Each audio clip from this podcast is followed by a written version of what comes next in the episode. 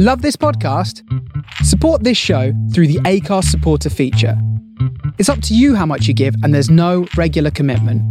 Just hit the link in the show description to support now. Super Sleuths Book 1 The Pirate's Plunder by E.M. Clark. Read by Lexi. Chapter 4 Clarence Speaks. Miss Zelly Sinclair, the ancient dragon intoned in a deep, world weary voice which seemed carved out of the very rock which sheltered him.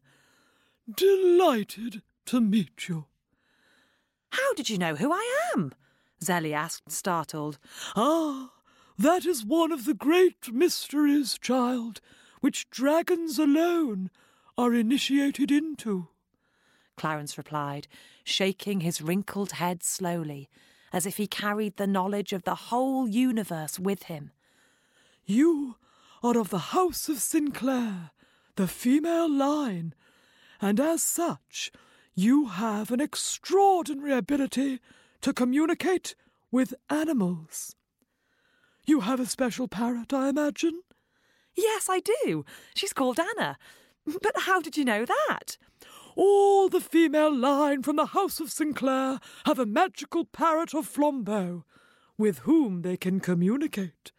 It has always been thus, and thus it will remain. Well, I know Anna is a parrot of Flambeau, Zelly replied, but where is Flambeau? Flambeau is in the far north, where, cut off from cities like Sandopolis, magic still rules. These parrots can only talk to their own mistress, no one else, unless given strict instructions to break that code. Do you understand? Yes, sir, uh, Dragon, uh, Clarence, said Zelly. Well, I know Anna and her powers are top secret and we mustn't tell anyone about them, but there's something I've always wondered. Is having a magical parrot of flambeau connected to my green eyes? Very perceptive child, yes. Uh, I see no harm in shedding a little light for you. Green eyes are rare among humans nowadays, and women who have them have access to more power than they realize. But I'm sure your mother will explain more fully when the time is right. Clarence replied, stifling a yawn which sent out many streaks of orange flame from his huge leathery nostrils. Is there anything else I can help you with, Miss Zelly of the House of Sinclair? Well, I don't mean to sound too nosy, but why are you here? asked Zelly. To guard the royal family from those who wish them harm. But everyone loves them, Unfortunately, this is not the case. Clarence sighed heavily. There are those who hide in the shadows. The House of Richmondo is never truly safe, so I must remain here, on watch, as their guardian. Is it the Countess Rosina and Prince Igor who are a danger? Zelly asked. Clarence paused. You are again correct, Miss Sinclair. I begin to think you see more than I would expect from a mere child. I will therefore reveal to you a part of your task. You must help to protect the princess. Of course, responded Zelly eagerly. We'll do anything we can to help. We're friends already. And she has green eyes like me. Yes, agreed Clarence slowly, the light flaring in his amber eyes. Yes, indeed she does. And, Miss Sinclair, the princess also possesses powers like yours. Sally's eyes widened, but before she could speak, Clarence continued in a serious tone. But her parents do not know. You must not reveal this. I myself have made Richenda aware of some of her power, but the king and queen must remain ignorant for everyone's safety. Do you understand? The dragon asked the last question so fiercely that Zelly shrank back slightly, away from the tongue of flame which leapt from Clarence's lips. Yes, yes, of course, she replied. I promise. Good. I feel you are one to be trusted, replied the dragon, calm once more. Zelly smiled. Oh, I'm so pleased to have met you, she said, and she gave a little bob of a curtsy. It is always a privilege to meet one of the owners of the parrots of Flambeau, replied the dragon gravely, and, with a brief bow, he turned slowly and lumbered back into the shelter of his cave. During this encounter, Zav and Milo had been watching Zelly's fearless behaviour, full of admiration. She had never seen a dragon before, but she had felt a strange kinship with Clarence. It just hadn't occurred to her to be scared. Zav looked at her with pride. His sister wasn't afraid of anything. What were you doing? asked the other children when Zelly finally came back to the group. Just asking my friend Clarence a few questions, Zelly replied casually. Your friend Clarence? Zav exclaimed. How can you talk to him? asked Milo. I just can, said Zelly. It's funny, I don't even realise it, but words just come to me, out of nowhere. You have magical powers, the princess observed. Me too. I have the power to make animals speak to me. Clarence taught me a magic rhyme. Me too, replied Zelly. The two girls looked at each other with respect. I'll definitely ask my parents if I can see you again, said Richenda, smiling broadly. Listen, hissed Milo, holding up his hand in alarm, his urgent whisper cutting through the companionable atmosphere. The children fell silent, and then they heard the unmistakable sound of heavy, clumsy movements breaking through the lush ferns which carpeted the way to Clarence's cave. Richenda went pale. This is my secret part of the garden. No one is permitted to come here. Zav ran back a few metres and took up a defensive position, using one of the creeper wrapped trees as a shield. He peered out from its shelter carefully, then came sprinting back. It's those horrid looking boys we saw at the feast, the Count and Countess's sons. Gergo and Tegel!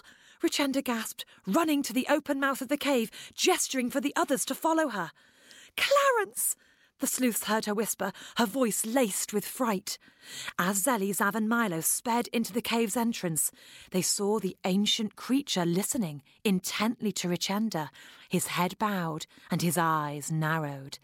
He glanced up at the children and ushered them to stand behind his worn wings.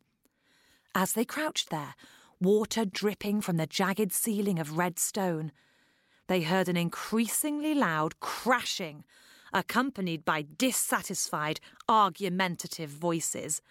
You were the one who said, let's follow them. I was not. You saw them leave. You made me come here, and now I've fallen over these stupid plants, and I hate it.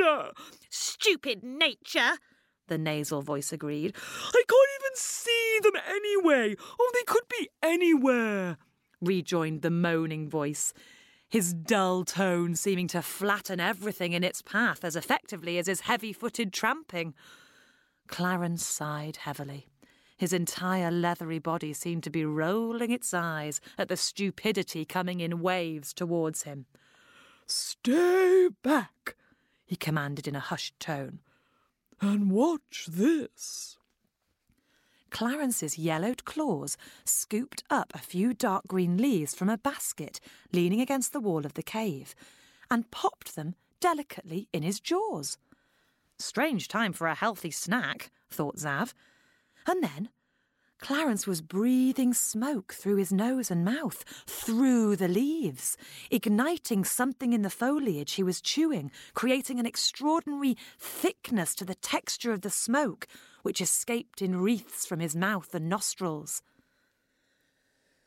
A fragrant herbal scent filled the air, and as the children gazed past the dragon's aged form, they realized that they could no longer see the greenery or the swampy puddles, or the pathway leading through the canopy. Magic, breathed Milo, awestruck. Where are we? Uh, the high, wheedling voice was back. I can't see anything. Oh, Gergo, where are you? I don't know, do I? Uh, the flat voice responded. I can't see anything. This is your fault, Tegel. Well, let's go and spy on the princess, you said. Huh. Ah, shut up, snarled his brother. This is a complete waste of time. And I've ruined my new trousers.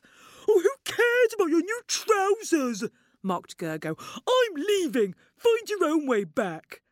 And with that, there was a tremendous crashing, rather like a clumsy elephant buffeting its way through the thick foliage. Wait! Gergo! shrieked Tegel. And slowly the quarrelsome voices faded away. Clarence turned and smiled smugly at the four children, mouths open at the closeness of their escape. I may have lost my ability to fly, and various other bodily functions, the dragon said, but there are a few tricks I can play even now. On you go, children. It is safe. Take care. Oh, thank you, Clarence, thank you, the children said gratefully as the smoke started to clear and they made their way through the eerie green glow of the canopy again. Princess, muttered Zelly urgently as they walked, now you must believe Clarence when he says that the House of Contuti and Prince Igor wish you harm. Richenda nodded. It was certainly not news to her, and the attempted spying by Gergo and Tegel had been further proof. There's something else, the princess said, tears filling her eyes. Prince Igor is coming on a royal visit here soon. Oh, don't worry.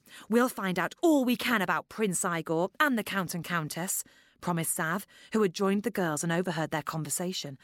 We're super sleuths, after all. We love nothing better than to solve mysteries. We're off to the port tomorrow, so we'll try and pick up some clues there. Oh, that would be wonderful, replied Richenda, smiling weakly at him. You and Milo did a fantastic job warning us about those idiotic spies. She sniffed.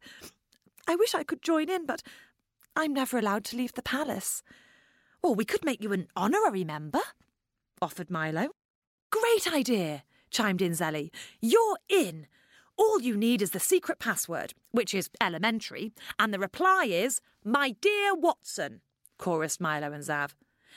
Elementary, my dear Watson, repeated Richenda, her eyes sparkling, this time with happiness rather than tears.